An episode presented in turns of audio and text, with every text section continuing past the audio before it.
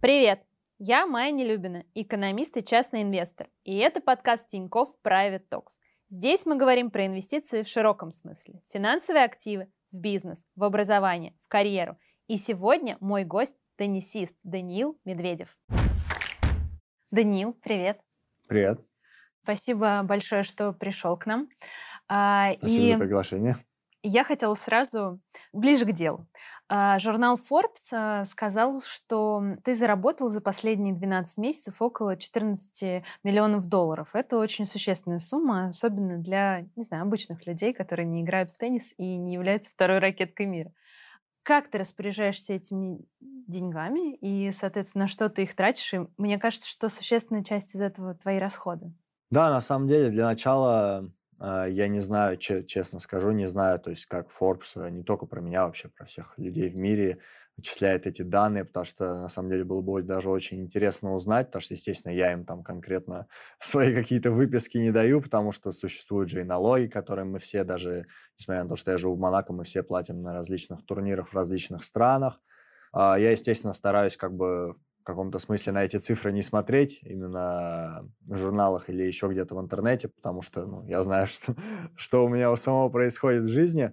А, опять же, естественно, совершенно точно в теннисе есть э, большая часть расходов на команду, то есть это тренер, тренер по физподготовке, а, иногда какие-то врачи, физиотерапевты. Тут уже у всех э, все по-разному, и каждый сам выбирает себе команду. Теоретически ты можешь и без тренера ездить, и вообще без команды, но, скорее всего, у тебя тогда не будет результатов.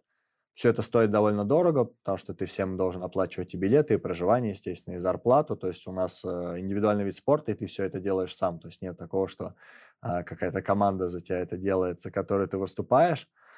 А если говорить про распоряжение деньгами, а, тут э, и работаю с какими-то людьми, с какими-то структурами, и в то же время сам, самому тоже нравится что-то придумывать, скажем так, поэтому как это называется по-русски, я забыл, а, когда выбираешь разные сферы, куда вкладывать деньги, потому что я слышал, что это самый безопасный э, вид э, вкладывания денег, когда у тебя все структуризовано отрасли, да, то есть в разные, как бы в разные отрасли. Да, да, да, совершенно верно. То есть у тебя финансовый советник есть, да, который тебе помогает распоряжаться твоими а свободными средствами, которые остаются уже после оплаты всех расходов. Uh, да, если можно так сказать. То есть uh, у меня нет прям uh, финансового советника, скажем так, по всем моим деньгам, то есть э, что конкретно делать со всеми оставшимися деньгами. Но если я сам решаю какие-то деньги куда-то вложить, то да, я работаю с Goldman Sachs, это инвестиционная группа, которая да, помогает а, работать э, с а,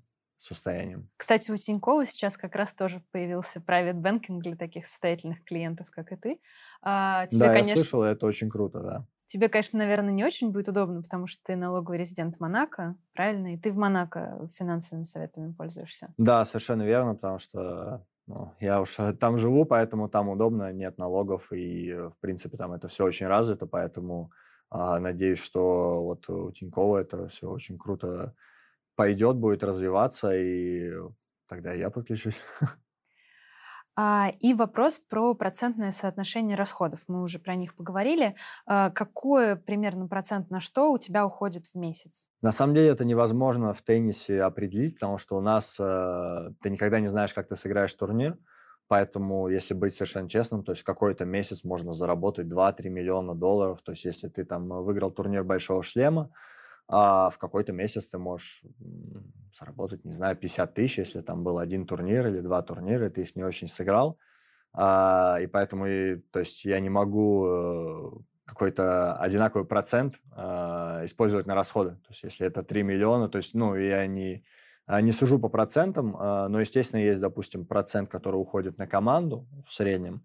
А, ну, я бы сказал, опять же, зависит от заработка, потому что у них есть фиксированная заработная плата и процент. Соответственно, процент он один, но фиксированный. Если ты больше заработал, в процентном соотношении это получается, ты им платишь меньше. Ну, наверное, процентов 15 туда уходит в среднем.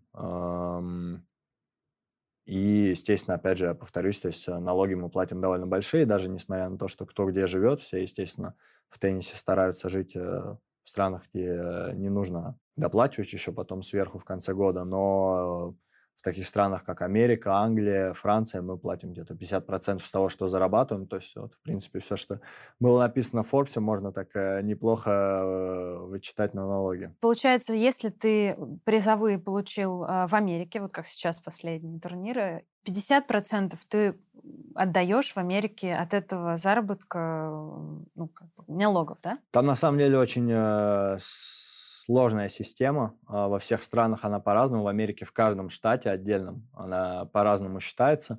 Нью-Йорк в этом плане довольно лояльный штат. Нам повезло, что именно там проводится турнир. Так что, опять же, я говорю, и все страны по-разному. То есть есть страны, которые, это там уже очень сложная система, высчитывают, сколько там очков или недель ты провел, или заработал очков или недель провел в этой стране за счет этого берут твои спонсорские контракты и с них вычитают там в каком-то процентном соотношении. И это вот я говорю в основном страны, где проходят как раз турниры Большого Шлема, потому что им это выгодно. А, естественно, да, мы зарабатываем деньги в этой стране, работаем в этой стране, хоть мы там и находимся, может быть, две недели в году. А, соответственно, мы платим э, налоги в эту страну с этих турниров. А про личные расходы? То есть насколько, сколько у тебя получается откладывать, сколько ты тратишь на личные расходы и на что? В принципе, я не так много трачу денег, то есть, э, честно, есть какие-то, естественно, вещи, о которых я мечтал в детстве, я уж не знаю, там, опять же, а, машины, не машины, одежда, не одежда, может, кто-то, все мечтают о разных вещах, и я, в принципе, не, не очень люблю, на самом деле, это открыто прям говорить, чтобы люди знали, э, потому что хочется всегда оставить какую-то часть для себя, вот эти именно мечты. Но, в принципе, я трачу немного, поэтому, честно скажу, нет такого, что я ставлю себе какой-то лимит, потому что я просто знаю, что он мне не нужен, потому что я его не перебью, этот лимит. И, соответственно, оставшиеся деньги я уже э, думаю, что с ними делать. Вот финансовые советники, что тебе хорошего посоветовали из последнего? Можешь поделиться? Скажем так, я все, что вообще делаю в жизни, если я это делаю сам, я стараюсь в этом а, как можно глубже разобраться, чтобы это было круто. А, то есть а, я не люблю делать что-то а, абы как, просто вот мне сказали, я услышал, а давай попробуем. Не, я должен в этом разобраться. И то же самое в этом, почему мне помогают какие-то люди. Может, я буду чуть постарше, я сам начну этим заниматься, мне это будет интересно, я буду чувствовать, что я разбираюсь и знаю, как это делать. Соответственно, в данный момент мне эти люди говорят, как считают, э, а, что они считают нужным. В основном они э, вкладывают э, не в какую-то одну компанию, а в экономические секторы. А, и, соответственно, допустим, там, последнее, что я слышал, это было какой-то сектор, связанный с выпуском а, двигателей для самолетов, а, что вот сейчас коронавирус там пройдет, и все это пойдет вверх. Ну, вот э, не знаю, сработает или нет, но это так вот из последнего. И а, еще я хотела тебе предложить, э, поскольку ты пока инвестируешь только с финансовыми советниками, а, но вот есть робота-советник э, в, собственно говоря, в приложении Тинькофф Инвестиции, а, и здесь можно собрать портфель, получить подарки и узнать свой риск-профиль. Интересно, потому что не пробовал никогда. Какие твои инвестиционные цели? Первое – создать финансовую подушку безопасности. Второе – накопить на крупную покупку. Третье – попробовать что-то новое. Четвертое – заработать в долгосрочной перспективе. Пятое – создать источник постоянного дохода. И шестое – заработать на ежедневной торговле. На самом деле смешно, потому что каждый из этих шести пунктов я слушал и думаю, да, вот это хочется, да, вот это тоже нормально звучит. Можно выбрать несколько вариантов. А, а можно выбрать несколько? Да. Не, давай я выберу один, а, поскольку это первый раз, когда я пробовал такого типа вещи, поэтому номер три там какой был? А, попробовать что-то попробовать новое. что-то новое, потому что я действительно сам я этим не занимался, поэтому это правда, поэтому попробовать что-то новое. Окей, дальше. Какие твои ожидания доходности от инвестиций? Первое. Ниже или равна депозиту, не готов на риск. Чуть выше депозита, готов на незначительный риск. И третье, значительно выше депозита, готов на риск. По-моему, опять номер три, еще раз повтори, Готов пожалуйста. на риск. Значительно выше депозита, готов на риск. Нет, это третий номер? Да, это третий. А второй чуть выше депозита, готов на незначительный риск. Да, тогда второй, вот, второй. Окей. Я люблю большой риск, но в инвестициях не готов. Продолжить. Какую часть доходов вы тратите в среднем за последние 12 месяцев? 50% или меньше? Меньше. Сколько? Я могу любую цифру. Ну вот я говорю, это тяжело э, выбрать, но давай будет Ну, налоги, наверное, включить где-то 30, наверное, так? А, надо включить налоги. Мне кажется, да. Да, Тогда да, да. пускай будет 40, потому что налоги большие, я говорю, особенно самых Окей. больших. Ну, пускай будет 40, ладно. Хорошо, дальше. Ой, сколько вы тратите в месяц? Это вообще невозможно. Ну, давай А самый максимум еще, наверное. поставим. Ну да, давай самый максимум поставим. Максимум. Да, выше 500 тысяч рублей. Опять же, здесь. тут много... А, это максимум, да, выше? Да, да. И нужно назвать цифру или нет? А, нет, это максимум. Вот, а, э, выше 500, да, это да, на команду да. у меня уходит больше. Это я честно скажу, поэтому, да, точно выше 500. Так, ваши сбережения. Ну, я думаю, что вот так, тоже выше 6 Да. миллионов рублей. Тут очевидно. Каков размер ваших имущественных обязательств? То есть это сумма кредита или других? Или нет обязательств? Нету. Все, отлично. А, на какой срок вы готовы вложить деньги? Один год или пять лет? Ну, то есть от одного года до пяти лет. Выбери любой. Пять лет. Пять лет. А, сколько вы готовы инвестировать? Ну, наверное, Какие варианты? здесь э, миллион рублей максимальная сумма. Готов. Берем Ок? максимально, да. А, И снова нам что-то подарили. А, Продолжаем. Акции Nike нам подарили. Неплохо. А, Да. Вот, ваш инвестиционный профиль. Агрессивный. Агрессивный все-таки, да? Да. Хотя, казалось бы, ну, это может быть из-за того, что это а, там нужно было ставить расходы и э, сбережения, они получились выше, наверное, поэтому. Ну А, да, я вроде старался как-то сдержанно, потому что я говорю, я в принципе в жизни люблю риск, агрессивность, но не в акциях, потому что есть много историй, и мне люди даже иногда пишут такими историями, и с друзьями что-то было, что, конечно, э, лучше, наверное, быть поздержанным в инвестициях. Это то, как раз-таки, что я и сказал сразу своим советникам, что а, потому что они предлагают точно так же профиль, ты можешь им теоретически сказать, нет, хочу все максимальный риск. Не, я выбрал, наоборот, самый-самый вообще, а, как по-русски сказать, сберегающий портфель, то есть именно вот самые такие а, нерискованные вложения, и да, это больше, я больше так смотрю все-таки в инвестиции. Так вот здесь как раз можно посмотреть э, список бумаг, и мне не кажется, что это очень агрессивный портфель, а, потому что они в основном все рублевые, а, и нам подобрали Сбербанк, Газпром, Русгидро, Озон, Фосагро, МТС, Норильский никель, Московская биржа. Ну, тут понятное дело, что нужно больше, опять же, вникать, как я и говорю, но звучит вообще не рискованно, если честно говорить. Да, мне тоже так кажется. И средний а, годовая доходность бумаг э, 10,5%. Ну, то есть, мне кажется, вполне... Ну, 10 с половиной это довольно много. То есть обычно, ну, если э, вот так, опять же, как я и говорю, с советниками, ты скажешь, хочу 10%, это они такие, о, мы поняли, будем э, вести себя агрессивно. Но, я говорю, надо больше вникнуть. Мне кажется, 10% это много, особенно для европейского рынка. Поэтому, если ты инвестируешь в валюте, то 10% да, это очень много. Возможно, да. А, Когда у нас инфляция там 6% э, э, и больше 6%, то 10% А, да, не я это не ак- учел. Да, Я да. понял, да, я это не учел. Кстати, один из активов, в который тебе посоветовал вложиться робосоветник, это вложение в фонд Тинькофф. И у нас сейчас как раз проходит акция. Если вы вложитесь в фонды Тинькофф, то сможете поучаствовать в розыгрыше 100 призов по миллиону рублей или получить промокод на образовательные курсы. Все подробности мы оставим под видео. Ты работаешь с Goldman Sachs, как ты уже сказал, и ты знаешь, вот сколько они тебе пообещали э, процентов доходности? Честно, не хочу говорить прям про свой портфель, но там есть разные, получается, степени риска. А, Я, если честно, сейчас точно не вспомню. По-моему, в среднем это как бывает. Ты выбираешь сам от нуля до одного с половиной процента, то есть это, видимо, какой-то вообще сверх-сверх, э, просто в каком-то смысле ты даже кладешь деньги на хранение, они стараются с ними что-то минимальное сделать. От одного с половиной до трех процентов, от трех до четырех с половиной, потом, по-моему, идет от четырех с половиной до 6 и 6 плюс, то есть это уже самый рискованный портфель. Именно поэтому, когда ты мне сказал 10 процентов, я, я подумал, это же очень много, и не учел инфляцию. Ам, не буду говорить свой, но он э, очень консервативный. То есть скорее твой портфель консервативный, а не агрессивный, как нам сказало приложение. Но мало ли. Нет, дело в том, что мой тип как человека, а тут мы все-таки, я думаю, выбирали как э, именно тип, он агрессивный, если я сам это буду делать.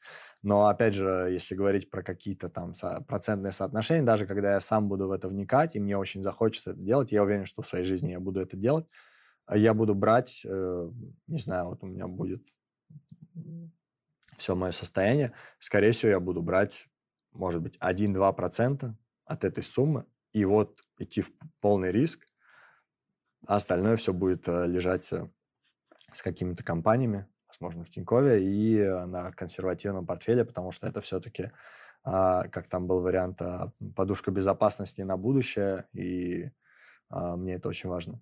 На что ты копишь эту подушку безопасности? в данный момент нет чего-то конкретного. я больше люблю мотивацию, поэтому это смешно вместе с женой в каком-то смысле, потому что она главный человек в моей жизни. Мы вместе думаем, вот что я еще не выиграл в теннисе, что я могу сделать лучше, какую мотивацию я могу сам себе дать, чтобы вот если я выиграю этот турнир, я мог иногда это или что-то купить, или что-то сделать, может быть, что я никогда не делал в своей жизни, а, потому что не все а, вычисляется в деньгах. И чтобы это было действительно такой мотивацией, что я знаю, что я могу это и так купить, и там завтра прийти, и у меня есть на это деньги, и это сделать, а, но мне хочется, чтобы это было чем-то особенным. Поэтому именно эту подушку безопасности, если говорить, на что я коплю, ну, наверное, как и все люди, на когда будут дети, на их там университет, на их хорошую жизнь, что еще я могу сказать. Но если говорить про меня, то это больше вот такая мотивация ну, в плане турниров. И это, честно скажу, я не раскрою. Допустим, я выиграл US Open, и, естественно, у меня была мотивация в плане, я знал, что если я выиграю турнир Большого Шлема, что я хочу себе подарить, но я об этом не скажу. Хорошо, это будет то секрет. Помнишь ли ты какую-нибудь свою импульсивную покупку, о которой ты потом жалел? А, какие-то импульсивные покупки, наверное, были, но чтобы жалел, вот, мне кажется, не было. То есть я вообще, в принципе, по жизни, наверное, немного о чем жалею. А, может, пока не делал неправильных выборов или еще чего-то, поэтому и в плане покупок нету чего-то, о чем бы жалел. Одна, одна была куртка, э, даже не буду говорить фирму, но она была популярна, сейчас уже не так. И вот я был молодой, только начал зарабатывать деньги. Вот мне очень хотелось эту куртку, по-моему, 2 или 3 тысячи евро она стоила. И я делал я ее один-два раза. По-моему, в ней даже есть фотка. Но вот в каком-то смысле, может быть, это единственной, может быть, вещью, но то есть это ничего такого уж прям очень серьезного. А какие-то лихие покупки, которые делались, вот захотелось и купил? Скажем так, захотелось и купил, это все мои покупки, но их, они не были лихими, то есть это какие-то вещи, которые я, может быть, или давно хотел, то есть нету такого, что я прям совсем не обдумываю, что делаю. Именно в плане покупок. То есть э, если это и лихая покупка, то значит я про это думал, значит это я с детства хотел. Ну, допустим, машину первую я там купил, когда стал немного зарабатывать денег, э, такую спортивную, BMW M4. Но опять же, это не была какая-то там необдуманная покупка. То есть это не было так, что вот я заработал там прям самые первые деньги, и все, все эти деньги на эту машину. То есть это я заработал, заработал чуть-чуть, и думаю, ладно, все, нужно уже купить машину, о которой я мечтал. То есть э, какие-то такие все вещи. Э, то есть не было чего-то прям вот, что в одну секунду я захотел и сразу же купил. Такого, мне кажется, у меня не было. А какого цвета BMW была? Белая. А, очень красивая. А, поскольку ты говоришь, что хорошо вкладывать в то, в чем ты разбираешься, ты хочешь в это вкладывать, да? Вот я знаю, что Роджер Федерер, который сейчас на первом месте в списке Forbes, опять непонятно, как это оценили, но тем не менее, а, он является акционером компании On Holding, которая производит кроссовки. Ты, наверное, знаешь, да, такие кроссовки? Да, я слышал. Ты бы в какую компанию э, вложился? Какой частью формы она должна заниматься? Как ты считаешь? Конечно, сравнивать меня и Роджера это немного, э, немного тяжело и, наверное, даже глупо, потому что у него 20 больших шлемов, ему 40 лет. Мы знаем, что Роджер всегда может вернуться и выиграть э, даже еще, я уверен, э, чуть ли не турнир большого шлема, конечно, никогда неизвестно. Э, но поэтому у него уже совершенно другой этап жизни, э, именно поэтому, естественно, и вкладывается, и все мы об этом знаем. Если говорить про меня, то, допустим, вот мы с Лакостом, как раз-таки с моей фирмой, так получилось, что эм, они пару раз в своей истории выпускали теннисные кроссовки, особенно в последнее время у них это не получилось. Э, или игрокам не нравилось, и что-то было не так с кроссовками. В общем, у них это не получилось.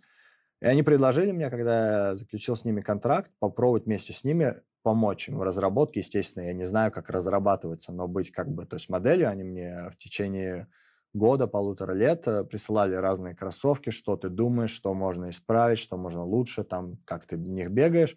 А, и в итоге они выпустили кроссовки, которые, как я, насколько слышал, пользуются огромным успехом. Я в них играю. А я был первым теннисистом долгое время, который, который в них играл. Сейчас появился только второй теннисист, вот, который в них играет. Я как раз играл против него, серб Филипп Краинович. Мне нравится участвовать в каких-то таких вещах. А, но, опять же, пока то есть мне не будет там 30-35, а, и полностью мой фокус, моя концентрация сместится с тенниса на что-то другое, а, я не могу быть уверен, что это будет. И как раз про спонсорские контракты.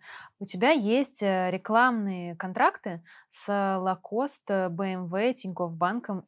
И сейчас я знаю, что ты объявила о сотрудничестве с HyperX. Это компания, которая производит э, в том числе игровые наушники. Как ты выбираешь эти компании, с которыми сотрудничать? Да, на самом деле это очень интересный вопрос, потому что мне всегда нравится на него отвечать, а, потому что когда я начал работать со своим агентом, а, первое, что он мне сказал, потому что, естественно, агенты бывают разные, именно этим как бы он мне и понравился. Первое, что он мне сказал, выпиши мне какие-то компании, что тебе нравится в жизни. Вот всегда, если ты там что-то купил, тебе понравилось, ты чем-то пользуешься, Просто говори мне про эти компании, э, и будем смотреть, что, что можно сделать. Понятное дело, чем ты лучше играешь, тем больше шанс, что это что-то может сработать, и чем, чем хуже ты играешь, если ты напишешь, опять же, какой-нибудь BMW, не факт, что тебе что-то предложат. Но вот с BMW, мне кажется, самый, наверное, э, правильный пример, потому что мне очень нравится машина, э, марка. Э, я первая моя машина была BMW, я купил, мне очень все нравилось. И потом, естественно, когда я заключил с ними контракт, то есть это вот такая вот настоящая история, когда или они меня спрашивают там в офис, я прихожу с ними там поговорить с какими-то руководителями или еще с кем-то, вот что тебе нравится в BMW, мне не нужно врать. Я действительно говорю, вот это новая машина, вот я сейчас попробовал, там мне они или дали, или где-то на треке, а вообще нереально крутая, там звук крутой, почему, что внутри изменилось, то есть намного легче жить, когда ты говоришь правду. И то же самое со всеми моими спонсорскими соглашением, то есть если говорить про HyperX, я играл в их наушниках, то есть я играю с друзьями в игры, а я играл в их наушниках. Но я могу спокойно то есть, с ними общаться, и они видят, что это настоящая история, они видят, что не просто они мне там заплатили какую-то сумму денег, и я говорю на видео, да, вот эти наушники покупайте, они крутые, и все, а потом э, я их там сразу выкидываю и думаю, зачем мне это вообще дали в руки. И со всеми моими спонсорами такая история, я стараюсь всегда знать э, главных людей в компании, каких-то людей, которые мне помогают с чем-то, стараюсь именно интересоваться и быть частью компании в каком-то смысле, потому что тогда и спонсорам будет э, приятнее со мной работать, и, и мне с ними, и тогда и другие э, компании будут видеть, что если э, мы сами на них вышли, и мы ими интересуемся, то, скорее всего, на это есть причина, а не просто мы э, выходим и говорим, ну, кто больше заплатит, э, давайте мы будем с вами. В принципе, такие же принципы инвестирования некоторые пропагандируют. То есть инвестировать туда, во-первых, что ты понимаешь, а второе, то, что тебе нравится самому. Естественно, да. И мне кажется, понятное дело, для этого есть и специальные люди, которые тебе помогают, потому что если ты чем-то не интересуешься, но они прям видят, что это пойдет вверх, э, выстрелит, то, понятное дело, нужно иногда им доверять. Но, конечно, намного легче э, делать это с какими-то вещами, в которых ты понимаешь. Э, допустим, во время пандемии я еще был еще не слишком вошел в эту тему. Но как только пандемия началась, конечно, теперь э, с опытом э, было понятно, что вот всякие компьютерные игры, вот это все в течение года точно пойдут вверх. Еще раз, э, тогда у меня не было такого опыта, но теперь я, допустим, то есть вот какие-то вещи, которые я бы и сам понял. То есть я понял, что я бы и сам мог до этого додумываться. Как раз про компьютерные игры. Ты говорил, что если бы не стал теннисистом, ты бы стал киберспортсменом. А какие игры тебе нравятся, во что ты играешь, и какие компании ты считаешь, э, не знаю, наиболее успешными в этой сфере? А, я играю, в, а, в принципе, наверное, сейчас только в две игры, потому что, опять же, почему? Потому что когда я играю, я хочу побеждать. Если начинать какие-то новые игры, это нужно в течение там, полугода, года реально каждый день сидеть, а у меня этого времени нет, и изучать эту игру. Поэтому я играю только в две игры, это FIFA и Rainbow Six, такие игры. Одна от Electronic Arts, другая от Ubisoft.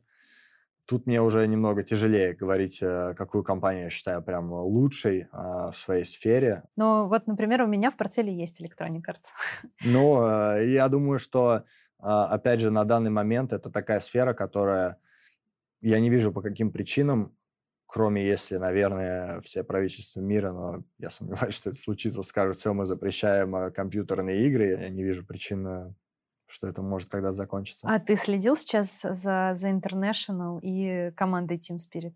Я, естественно, видел новости, но я, честно, просто доту не смотрю. Поэтому э, не смотрел, но видел э, новости, и это круто. Мне всегда приятно. Я всегда говорил, что для меня киберспорт – это реально спорт. То есть я не из тех людей, которые вот киберспорт, кто это придумал, э, не считают это за спорт, что они тут делают, поэтому я действительно считаю это спортом. И когда в любой сфере спорта а, какая-то или российская команда, или российский спортсмен побеждает, даже если я за этим следил, я не могу следить за каждым видом спорта. Я читаю новости, и мне очень приятно это читать.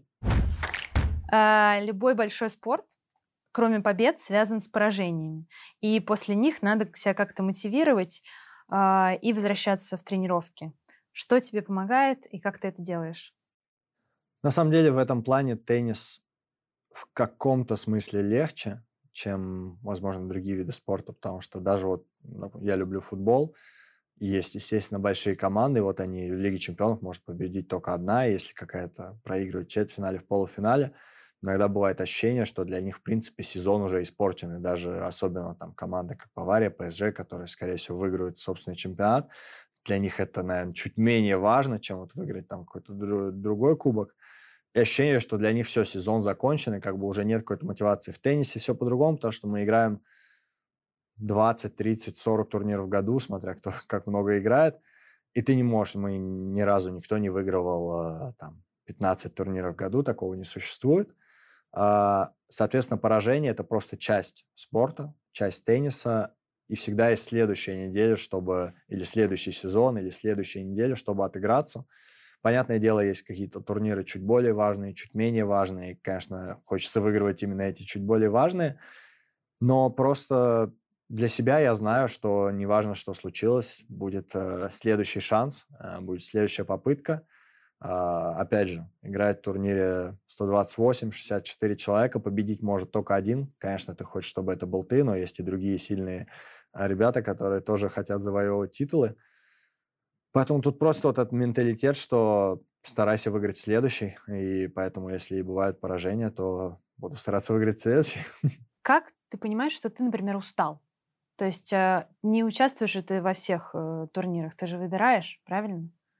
Да, вот для этого существует и команда, естественно, самому э, с опытом сам больше прислушиваешься к своему телу.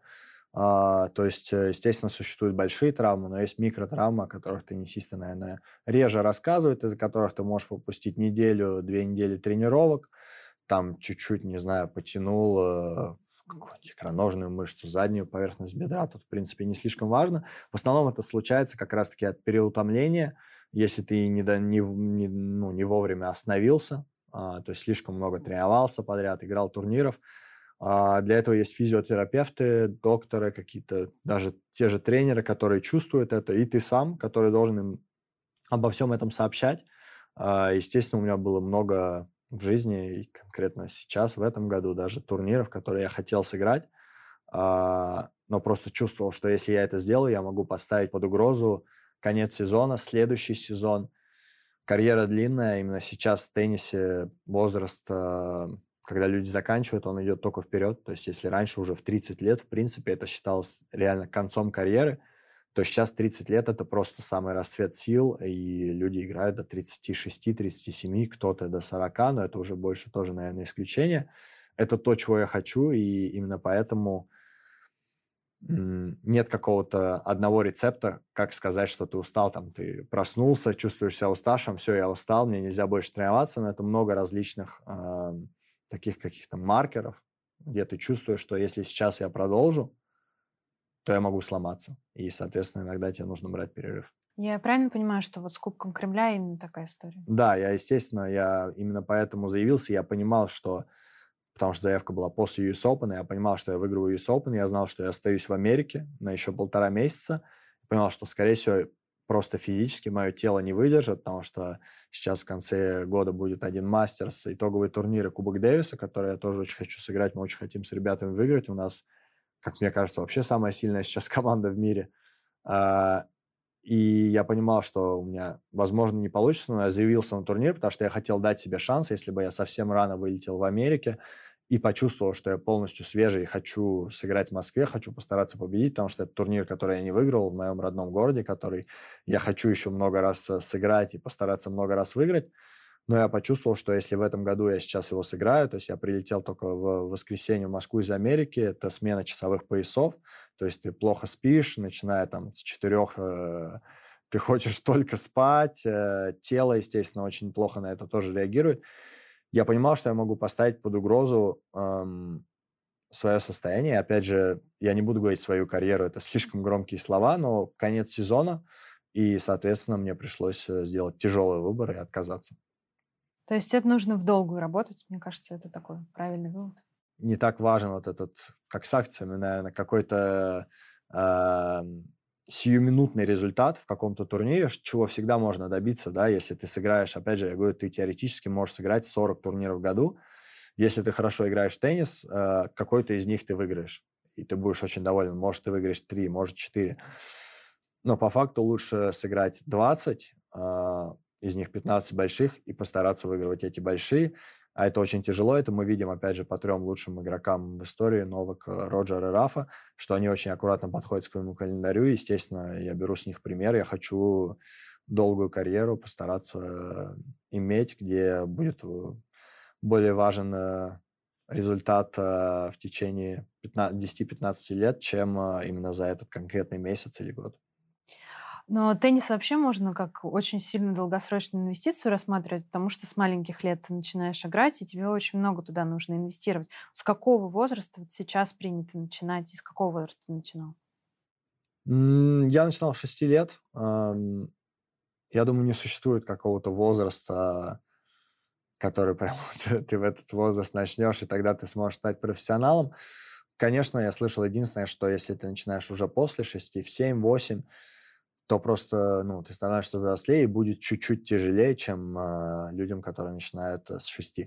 Опять же, это то, что я слышал, вот эта цифра, что 6 – это как бы вот уже такой последний, можно сказать, возраст, где ты можешь начинать играть в теннис. И, понятное дело, бывает много исключений. Я в туре сам знаю двух игроков из топ-30 сейчас, которые оба начинали играть 10 лет, и в основном это считается, что сделать намного тяжелее. Есть родители, которые отдают своих детей в 2 года. То есть я вообще не представляю, как человек там ракетку держать не может. Вот их начинают там чуть ракетку в руки давать, там какой-то мячик кидать. У всех все по-разному. А, и, конечно, инвестиции довольно большие а, в теннисе, потому что индивидуальный вид спорта а, в основном, что это? Это или родители, которые полностью инвестируют в своего ребенка.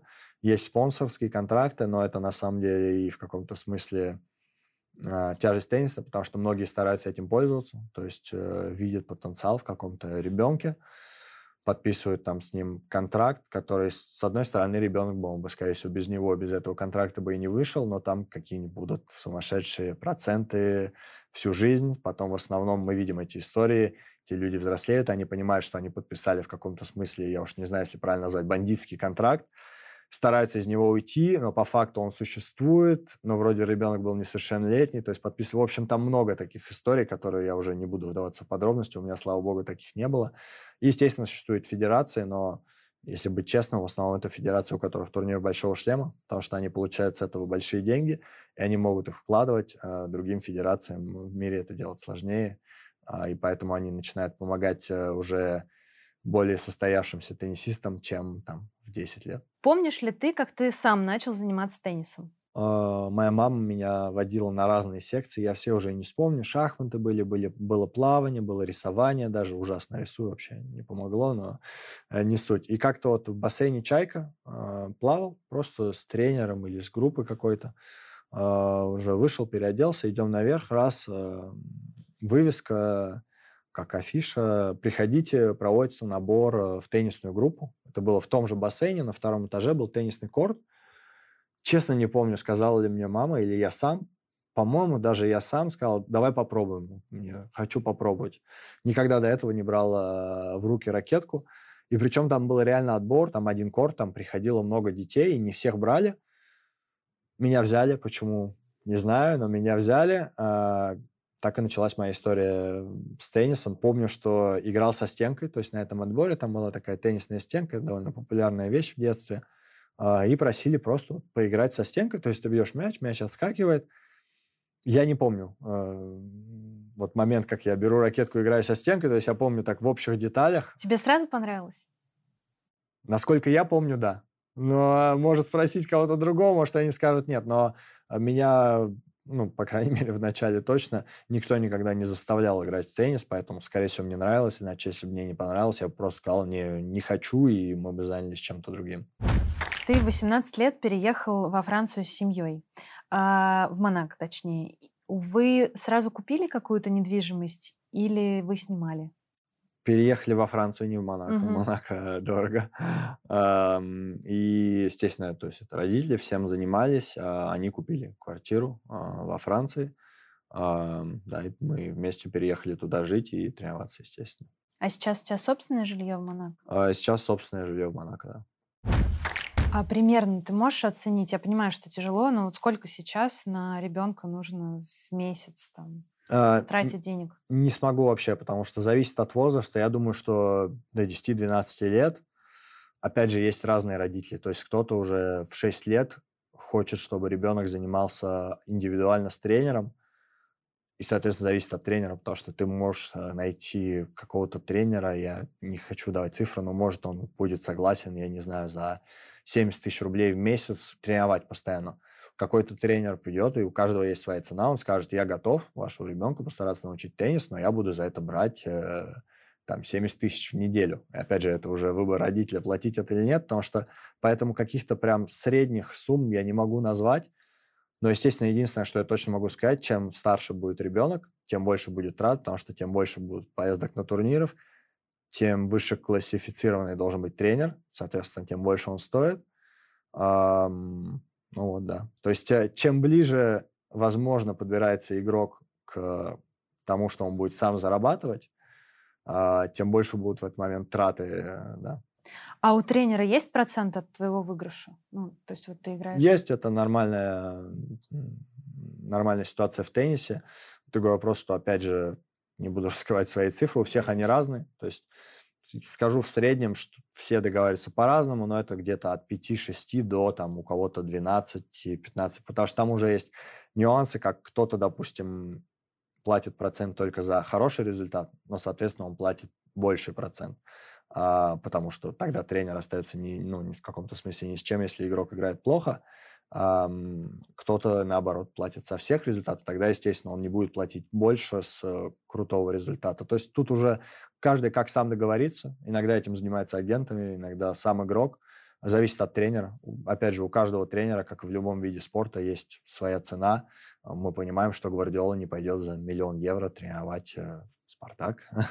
Э, мне очень нравится русский футбол, но я тут никакой Америки не открываю, и то же самое есть и в теннисе. Ты сказал, что после победы на US Open ты добился того, о чем ты мечтал в детстве. А что дальше? Это, естественно, было моей мечтой в протяжении всей жизни. В детстве я просто об этом мечтал. А, может быть, года два назад я после первого своего финала Большого шлема я понял, что, ага, оказывается, это реально возможно. То есть это не просто мечта, а это реальный шанс, и это реально можно сделать. Плюс тогда я проиграл реально в очень таком напряженном матче Надалю. Но я знал, особенно когда я вышел во второй финал Большого шлема, я опять же его проиграл, я понимал, что, возможно, в своей жизни я когда-то этого добьюсь. Мне очень нравится теннис, мне очень нравится моя работа, и я понимал, что я не хочу на этом останавливаться, и я стараюсь равняться в этом плане на лучших. Это, опять же, Новак, Роджер, Рафа. А, они выиграли по 20 больших шлемов. Это почти невозможно повторить. Э, пока что я на это не претендую. Может быть, будет. У меня 19, мы об этом поговорим. А, но каждый раз после каждого большого шлема их новая мечта сбывается, но они говорят, что у них еще больше это дает мотивации выиграть еще один, выиграть еще больше, больше быть первой ракеткой мира. Они сами между собой борются за эти рекорды. Поэтому хочу выиграть больше турниров Большого Шлема, хочу выиграть еще больше турниров, быть э, выше в рейтинге. Это мотивация, которая ведет меня вперед. Никогда неизвестно, сможешь ли ты достичь всего того, о чем говоришь, но я постараюсь, и это самое главное, чтобы когда у меня главная цель, чтобы когда я закончил карьеру, у меня не было сожалений, чтобы я просто посмотрел назад. Я старался, я сделал все, что мог. Да, возможно, где-то я мог чуть лучше постараться или пойти другим путем, но, опять же, чтобы не было сожалений, я не сел в 40 лет, и, блин, вот я выиграл первый турнир Большого Шлема, а у меня мотивация упала, вот это, наверное, было а, плохо и грустно для моей карьеры. Нет, такого не будет. Я желаю только тебе больше побед, потому Спасибо. что мы все смотрим, все болеем. Uh, у меня родственники очень э, любят твою игру, передают тебе привет. Спасибо большое. Им тоже привет передаю. Спасибо большое. Спасибо. Это был подкаст Тинькофф Private Talks. Нас можно слушать на любых удобных вам подкаст-платформах. Мы надеемся, вам понравился этот выпуск. Расскажите о нас друзьям и не забудьте поставить нам оценки. Пока!